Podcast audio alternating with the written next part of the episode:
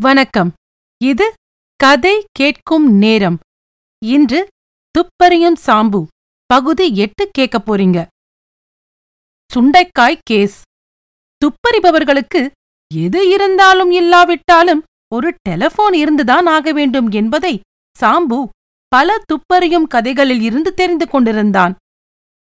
எந்த கதையை எடுத்தாலும் அதில் டெலிபோன் மணி கனகனவென்று அடித்தது என்று வந்திருந்ததென்றால் சாம்புவுக்கு டெலபோன் வைத்துக் கொள்ள வேண்டுமென்ற ஆசை எப்படி ஏற்படாமல் இருக்கும்? ஆகவே சாம்புவின் மேஜையை ஒரு புது டெலபோன் கருவி அலங்கரிக்கலாயிற்று. அது அலங்காரமாக மட்டும் இருந்து விடவில்லை கனகனவென்றும் அடித்தது. ஹலோ சாம்புவா? என்றது குரல். ஆமாம் ஆமாம் என்றான் சாம்பு. நான் பேசுகிறது யார் என்று தெரிகிறதா? தெரியவில்லையே. நான் தான் பரமேஸ்வர முதலியார் திருப்புராந்தகா பேங்க் டைரக்டர். சாம்புவுக்கு ஏற்பட்ட ஆச்சரியத்தில் வாயடைத்து போயிற்று. அவன் மனக்கண் முன் பழைய ஞாபகங்கள் வந்தன. தான் பேங்கில் உத்தியோகம் பார்த்தது மகரபூஷணராவும் இந்த முதலியாரும் தன்னை முட்டாள் முட்டாள் என்றது. உத்தியோகம் போன காரணங்கள் எல்லாம் சலனப்படம் போல் தோன்றின. இவர் நம்மை எதற்கு கூப்பிடுகிறார்? என்று சாம்புவுக்கு தெரியவில்லை. ஆனாலும் தான் இப்போது பெரிய மனிதனாகிவிட்டதால் அதை வெளியில் காட்டிக் கொள்ளாமலேயே. இப்போது தெரிந்து கொண்டேன் சார். சௌக்கியமா இருக்கிறீர்களா என்று கேட்டான். ஒன்றும் குறைவில்லை சாம்பு. நீ உடனே புறப்பட்டு வந்தால் இன்னும் சௌகரியமா இருக்கும் என்றார் அவர். சுமார் ஒரு வருஷத்துக்குப் பிறகு தன் பழைய ஆபீஸுக்குள் மறுபடி இப்போதுதான் சாம்பு நுழைந்தான். அதுவும் சாம்புவின் உலகத்தில் எவ்வளவோ மாறுதல்கள் ஏற்பட்டிருந்தும் ஸ்ரீ திருப்புரந்தகா பேங்கில் மட்டும் ஒருவிதமான மாறுதலும் ஏற்பட்டிருந்ததாக தெரியவில்லை. அதே பழைய குமாஸ்தாக்கள் டைப்பிஸ் சுப்பினி தலையை நட்டுக்கொண்டு டைப்படித்துக் கொண்டிருந்தான். லெட்ஜர் கிளாக் கேசவச்சாரி அவன் இடத்தில் முன்போல் தூங்கி வழிந்தான் பழைய கேஷியர்தான் பழைய டெஸ்பாச் கிளர்க் தான். ஏன்? பழைய பியூன் கூட எல்லோரும் அப்படி அப்படியே இருந்தார்கள். புதிதாக ஒரு மேனேஜர் மட்டும் வந்திருந்தார். சாம்பு இவர்கள் ஒருவரையும் கவனிக்கவில்லை. அவனுக்கு பழைய ஞாபகம் ஒன்றும் போய்விடவில்லை. இவர்கள் தன்னை எவ்வளவு அவமதித்திருக்கிறார்கள்? அவன் எவ்வளவு பொறுமையாக இருந்திருக்கிறான்? பொறுத்தவர் பூமி ஆழ்வார் என்று யார் சொன்னது? அவர் வாயில் ஒரு ஜிலேபியை தான் போட வேண்டும் என்று எண்ணினான். இம்மாதிரி எண்ணங்களுடன் தான் சாம்பு பரமேஸ்வர முதலியார் அறைக்குள் நுழைந்தான். முன்பு அவன் உத்தியோகம் செய்த காலத்தில் டைரக்டர் அறைக்கு போவதென்றால் லகுவில் முடிகிற காரியமா? இப்போதோ சாம்புவின் வருகைக்காக அவர் காத்திருந்தார். வா அப்பா சாம்பு இப்படி உட்கார் என்றார் முதலியார் உபசாரமாக. தன்னை உட்கார சொன்னதில் சாம்புவுக்கு உடம்புக்குள்ளெல்லாம் ஒருவித ஆனந்தம் குழு குழுவென்று பாய்ந்து ஊடுருவி சென்றது. சாம்பு உட்கார்ந்தான். மேஜையை ஒருமுறை பார்த்து புன்னகை செய்தான். எல்லாம் முன்போலவே வைத்தது வைத்தாற்போலிருந்தன ஒன்றை தவிர முதலியார் அடிக்கடி வெற்றிலை போடுபவராகையால் மேஜையின் ஒரு புறத்தில் வெள்ளி வெற்றிலை பெட்டி எப்போதும் இருக்கும். அதை மட்டும் இப்போது காணும். அதையும் சாம்பு மறக்காததற்கு ஒரு காரணம் இருந்தது. அவருடைய சஷ்டியப்த பூர்த்திக்கு ஆபீஸ் சிப்பந்திகளை வற்புறுத்தி வசூலித்து வந்த பணத்தில்தான் பழைய மேனேஜர் அந்த வெள்ளிப் பெட்டியை டைரக்டருக்கு பரிசாக அளித்திருந்தார். எங்கே? உங்கள் வெற்றிலை பெட்டியை காணவில்லையே? என்று கேட்டான் சாம்பு. முதலியார் அதை கேட்டதும் துள்ளி குதித்தார். சாம்பு உனக்கு இக்ஷினி உபாசனை ஏதாவது உண்டா? என்றார். ஏன்? என்றான் சாம்பு தனது வழக்கமான அசட்டு புன்னகையுடன். அதற்காகத்தானே உன்னை வரவழைத்திருக்கிறேன் அதைத்தானே இப்போது காணவில்லை என்றார் அவர். சாம்புவுக்கு என்ன சொல்வதென்று தெரியவில்லை. ம் என்று இழுத்தான். சாம்பு நீ சரியானபடி யூகித்து விட்டாய். பூரா விஷயத்தையும் நான் சொல்லுகிறேன். நான் ஒரு பெரிய முட்டாள் என்று தொடங்கினார் முதலியார். நீங்களா சார்? என்றான் சாம்பு. ஏ கடவுளே! எந்த சாம்புவை முட்டாள் முட்டாள் என்று இந்த முதலியார் எடுத்ததற்கெல்லாம் கூப்பிட்டாரோ அதே சாம்புவிடம் தாமே ஒரு முட்டாள் என்று ஒப்புக்கொள்ளும் காலமும் வந்ததே! கேள் சாம்பு நான் இன்று முட்டாள்தனமாக நடந்து கொண்டு விட்டேன். ராவ் சாகிப் வேதாந்தத்தை உனக்கு தெரியுமல்லவா? உன் சிநேகிதர் என்று என்னிடம் சொன்னார். என் சிநேகிதரா? அவர் அப்படி சொன்னாரா? ஆமாமப்பா மாம்பழத்தில் கூட நீ அவர் வீட்டுக்கு ஒரு தரம் போயிருக்கிறாயாம். அவர் என்னிடம் ஒரு முத்து மாலையை கொடுத்து அதை தம் பெண்ணுக்கு நவராத்திரிக்கு வாங்கிக் கொடுக்கப் போவதாகவும் ஒரு மதிப்பு போட்டுக் கொடுக்கும்படியும் சொன்னார். எனக்குத்தான் சோம்பேறித்தனம் ஜாஸ்தியா? மாலையை வாங்கி பெட்டியில் வைத்தேன். இன்று காலையில்தான் ஒரு சிநேகிதரோடு மதிப்பு போட்டு ஐநூறு ரூபாய் வரை தாழும் என்று சொல்லலாமென முடிவு செய்தேன். முத்து என் சட்டை பையில் ஒரு ஜவ்வு காகிதத்தில் சுற்றியபடியே இருந்தது.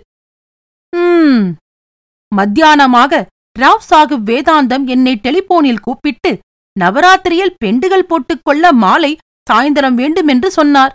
அதற்குப் பிறகுதான் மாலையை சட்டை பையிலிருந்து எடுத்து கையில் வைத்து பார்த்துக் கொண்டிருந்தேன். அது இங்கே எல்லோருக்கும் தெரியும்.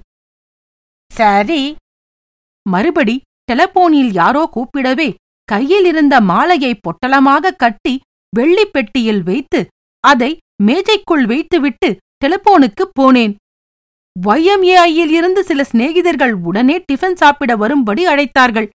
முத்து மாலையை மறந்தேன் வெற்றிலை பெட்டியை மறந்தேன் மேஜையை பூட்ட மறந்தேன் அப்படியே புறப்பட்டு விட்டேன். அப்போது மணி சரியாக பன்னிரண்டரை. திரும்ப ஒன்றரை மணிக்கு வந்து பார்த்தபோது வெள்ளிப் பெட்டியை மேஜையினுள் காணவில்லை. அதோடு மாலையும் மறைந்து போய்விட்டது.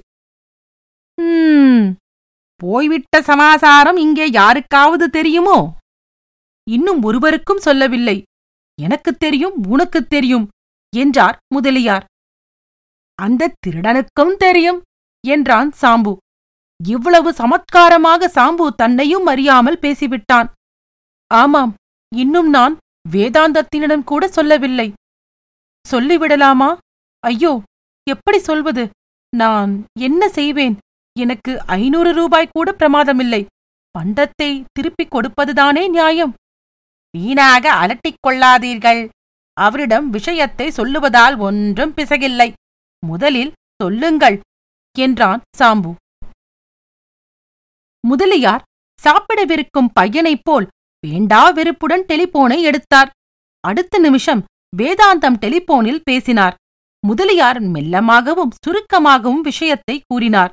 சாம்பு முகத்தை வேறுபுறம் திருப்பிக் கொண்டு கேட்டான். தன் பெயரை முதலியார் சொல்வதையும் கவனித்தான். ஆமாம் சாம்பு வந்திருக்கிறார். இங்கேதான் இருக்கிறார். இன்னும் அவர் ஒன்றும் நிச்சயமாக சொல்லவில்லை. எனக்கு ரொம்ப வருத்தமாக வேதாந்தம் டெலிபோனை வைத்துவிட்டார். முதலியார் சாம்புவின் பக்கம் திரும்பி சாம்பு நீ வந்துவிட்டாய் என்றவுடன் கைக்கு மாலை கிடைத்தாற்போலதான் என்று சொல்லுகிறார் வேதாந்தம். உன்னிடம் அவ்வளவு நம்பிக்கை அவருக்கு என்றார் முதலியார் டெலிபோனை வைத்துவிட்டு. சாம்பு மூக்கை தேய்த்துக் கொண்டான். நான் மந்திரவாதியா? என் சக்தி பூராவையும் உபயோகித்துப் பார்க்கிறேன். இருக்கட்டும் உங்கள் அறைக்குள் வருவதென்றால் ஹாலை தாண்டிக் கொண்டு மேனேஜர் அறையை கடந்து கொண்டுதானே வரவேண்டும் எவ்வளவு தூரம் வந்து எடுக்க வெளியில் இருந்து யாரும் திருட வர முடியாது. ஏனெனில் வரும்போதாவது போகும்போதாவது யார் கண்ணிலாவது பட்டுத்தான் இருக்க வேண்டும். வேற்று மனிதராயிருந்தால் அகப்பட்டிருக்க வேண்டும். இதிலிருந்து மாலையை எடுத்தவன் ஆபீஸுக்குள் இருப்பவன்தான். அதுவும் அடிக்கடி இந்த அறைக்கு வருபவனாகவும் இருப்பவன்தான் என்று நிறுத்தினான். கடிகாரம் டான் டான் டான் என்று மூன்றடித்தது. ஸ்ரீ திரிபுரந்தகா பேங்கின் ஆபீஸ் காலை ஒன்பது மணி முதல் மூன்று மணி வரையும் பிறகு மாலை நான்கு மணி முதல் ஆறரை மணி வரையும் வேலை செய்யும். சிப்பந்திகள் டிபனுக்கு கிளம்பிக் கொண்டிருந்தார்கள்.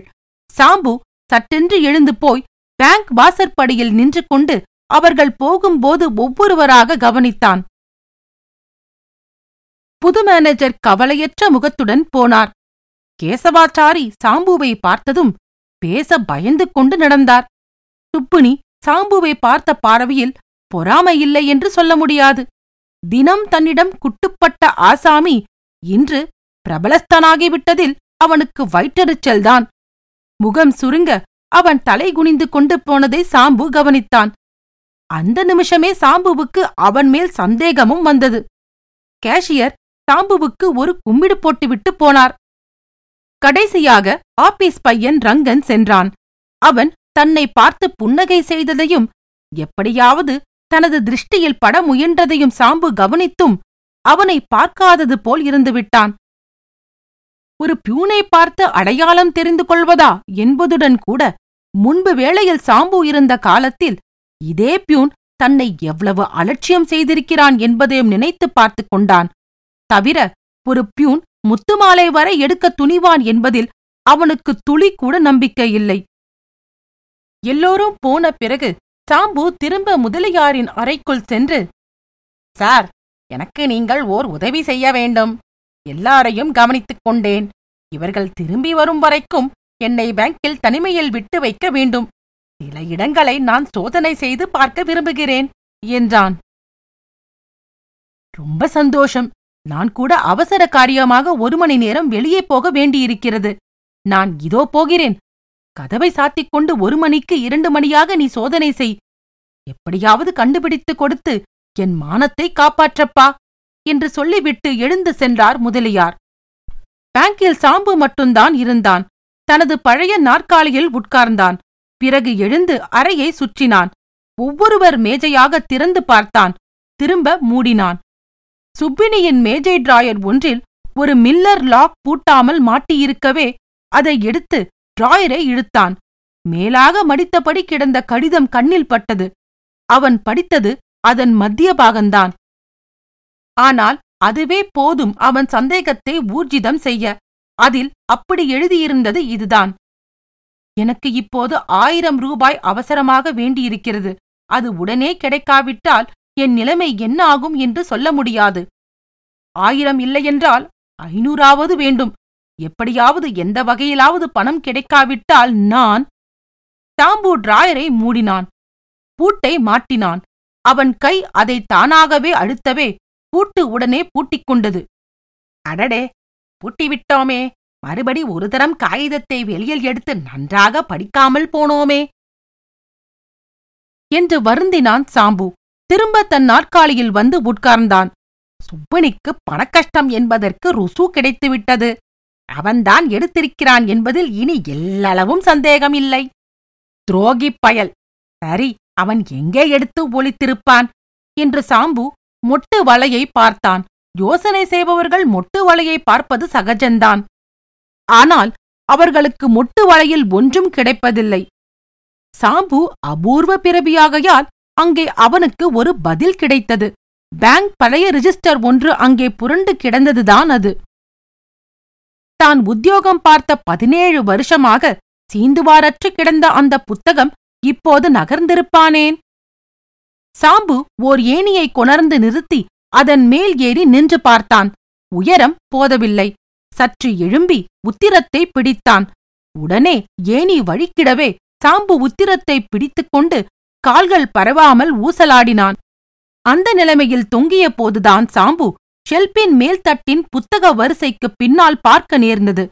கண்களை நன்றாக அகல விரித்து பார்த்தான். ஆம் முதலியாரின் வெள்ளிப்பெட்டி அங்கேதான் கிடந்தது. அதை போடும்போதுதான் புத்தகம் சற்று நகர்ந்திருக்கிறது. சாம்புவுக்கு இருந்த உற்சாகத்தில் ஒரே பாய்ச்சலில் அதை கைப்பற்றினான். அதற்காக தோள்பட்டையில் இடிப்பட்டுக் கொண்டதையும் தொப்பென்று விழுந்து காலை சுலுக்கிக் கொண்டதையும் கூட அவன் பொருட்படுத்த தயாராக இல்லை. பெட்டியை திறந்து பார்த்தபோது முத்து மாலை அப்படியே இருந்தது. ஐந்து மணிக்குத்தான் டைரக்டர் பரமேஸ்வர முதலியார் வந்தார். சாம்பு அவர் அறையில் உட்கார்ந்து மௌனமாக யோசனையில் ஆழ்ந்திருந்தான். திரும்பி வந்த சிப்பந்திகள் சுறுசுறுப்பாக தங்கள் வேலையில் ஈடுபட்டிருந்தார்கள். காயா பழமா? என்று கேட்டார் முதலியார். பரபரப்புடன் வந்ததும் வராததுமாக. காய்தான் என்றான் சாம்பு. மாலை கிடைக்கவில்லையா? ம் என்று சோர்வுடன் முதலியார் உட்கார்ந்தார். மாலை கிடைத்துவிட்டது சார். இந்த கேஸ் எனக்கு சுண்டைக்காய் என்றுதான் சொல்ல வந்தேன் என்றான் சாம்பு. சாம்புவை டைரக்டர் ஆலங்கீனம் செய்து கொண்டதையும் தம்மையும் மீறி அந்த மாலையை அவர் முத்தமிட்டதையும் இங்கே விவரிப்பது அனாவசியம்.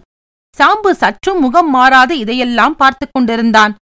அவன்தான் அதிகம் பேசுவதில்லையே சாம்பு குற்றவாளியார் அதை சொல்லு எனக்கு முன்னால் என்று முதலியார் கேட்டார். மணியை அடியுங்கள் சொல்கிறேன் என்றான் சாம்பு. ஆபீஸ் பையன் வந்ததும் அவனை விட்டு டைப்பஸ் சுப்புனியை அழைத்து வர செய்து அவன் மேஜையில் இருந்த கடிதாசியையும் வெளிப்படுத்தி முட்டாள் என்று தன்னை சொன்ன அதே வாயால் அவனை அழவைக்க சாம்பு தீர்மானித்தான். அதற்காக இப்போது முதற்கொண்டே மிடுக்காக இருக்கவும் ஆரம்பித்தான். ஆபீஸ் பையன் ரங்கன் மணிசத்தம் கேட்டு உள்ளே நுழைந்ததும் மேஜை மீது வெள்ளிப் பெட்டியையும் கம்பீரமாக சாம்பு விரைத்து உட்கார்ந்திருப்பதையும் டைரக்டர் உரிமிக் கொண்டு இருந்ததையும் கண்டான். அவன் முகம் பயத்தால் கருத்துப் போய்விட்டது. இப்போ என்ன செய்யப் போகிறாய் சாம்பு? என்று கேட்டார் முதலியார். சாம்பு முதன் முதலாக அந்த ஆபீஸ் பையனுக்கு தனது அந்தஸ்தை வெளிப்படுத்திக் கொள்ள வேண்டுமென்ற எண்ணம். முன்போல் தான் குமாஸ்தா இல்லை. முதலியாருக்கு சம அந்தஸ்துள்ளவன் என காட்டிக்கொள்ள ஆவல் பிறந்தது. ஆகவே அவனை பார்த்து தலையை மெல்ல மேலும் கீழும் ஆட்டினான். சாம்புவின் தலை ஆட ஆட ரங்கன் உடம்பு ஏன் இப்படி நடுங்குகிறது? அவன் ஏன் குணிகிறான் அட அவன் ஏன் நமஸ்காரம் செய்கிறான்? ஏன் இப்படி கதறுகிறான்? சாம்பு பிரமித்துப் போய்விட்டான். அவனுக்கு ஒன்றுமே புரியவில்லை. எஜமா தெரியாத்தனமா செய்திட்டேனுங்க. இனிமேல் அந்த பாக்கு பொட்டணத்து வழி நான் வரதில்லைங்க. தினமும் பொட்டணம் எடுக்கிறது வழக்கம். நீங்க வச்சிருக்கிற பாக்கு பொட்டணத்துல ஒன்னே ஒன்னு நீங்க இல்லாத சமயமா எடுப்பேன்.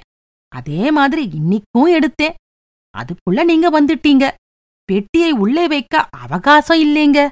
அப்படியே எடுத்து பீரோ மேல ஒளிச்சேனுங்க. கட்டாயமா திரும்ப வச்சிருப்பேன். சத்தியமா அத திருடுற எண்ணம் இல்ல. அடடா அநியாயமாக சுப்பினியை அழைத்து குற்றம் சாட்ட எண்ணிவிட்டேனே என்று சாம்புவின் மனதில் தோன்றிய போது சுப்பினியே அறையில் நுழைந்து டைரக்டரிடம் சார் நீங்கள் ஒரு கடுதாசி தேடி எடுக்க சொல்லியிருந்தீர்களே. இதோ அது அகப்பட்டு விட்டது என்று ஒரு லெட்டரை மேஜையில் வைத்தான். அது வேறெந்த கடிதமும் இல்லை.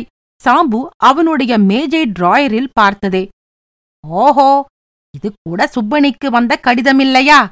என்ன மடத்தனமாக முழுதும் கவனிக்காமல் அவசரப்பட்டு முடிவு செய்தேன் என்று சாம்பு மனதுக்குள் வருந்தினான். நூறு ரூபாய்க்கு ஒரு செக்கெழுதி அதை வலுக்கட்டாயமாக முதலியார் சாம்புவிடம் கொடுத்தார். நீ திருட்டை கண்டுபிடிப்பாய் என்று எனக்குத் தெரியும். ஆனால் இவ்வளவு லகுவாய் செய்வாய் என்று நான் எதிர்பார்க்கவில்லை. அப்பா என் மானத்தை காப்பாற்றினாயே. அதற்கு ஆயிரம் ரூபாய் கொடுத்தாலும் தகும் என்றார். அன்று மாலை ராவ் சாஹிப் வேதாந்தன் சாம்புவை வந்து பார்த்து உங்கள் சாமர்த்தியத்தைக் கண்டு எனக்கு பொறாமைதான் வருகிறது என்றார். எனக்கு நீங்கள் ஓர் உதவி செய்ய வேண்டுமே என்று சாம்பு அவரை உடனே வேண்டினான். என்ன வேண்டுமானாலும் கேளுங்கள். ஆனால் உங்களைப் போன்ற மேதாவிகளுக்கு என் மாதிரி அற்பனாலாகக்கூடியது என்ன இருக்கப் போகிறது?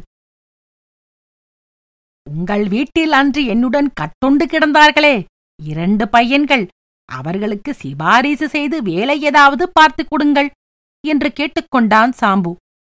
வேலை கிடைத்துவிட்டது என்றே வைத்துக் கொள்ளுங்கள் என்றார் வேதாந்தம் உற்சாகத்துடன். துப்பறியும் சாம்பு சுண்டைக்காய் கேஸ் கேட்டதற்கு நன்றி. இன்னொரு பகுதியில் உங்களை மீண்டும் சந்திக்கிறேன். நன்றி ராரா.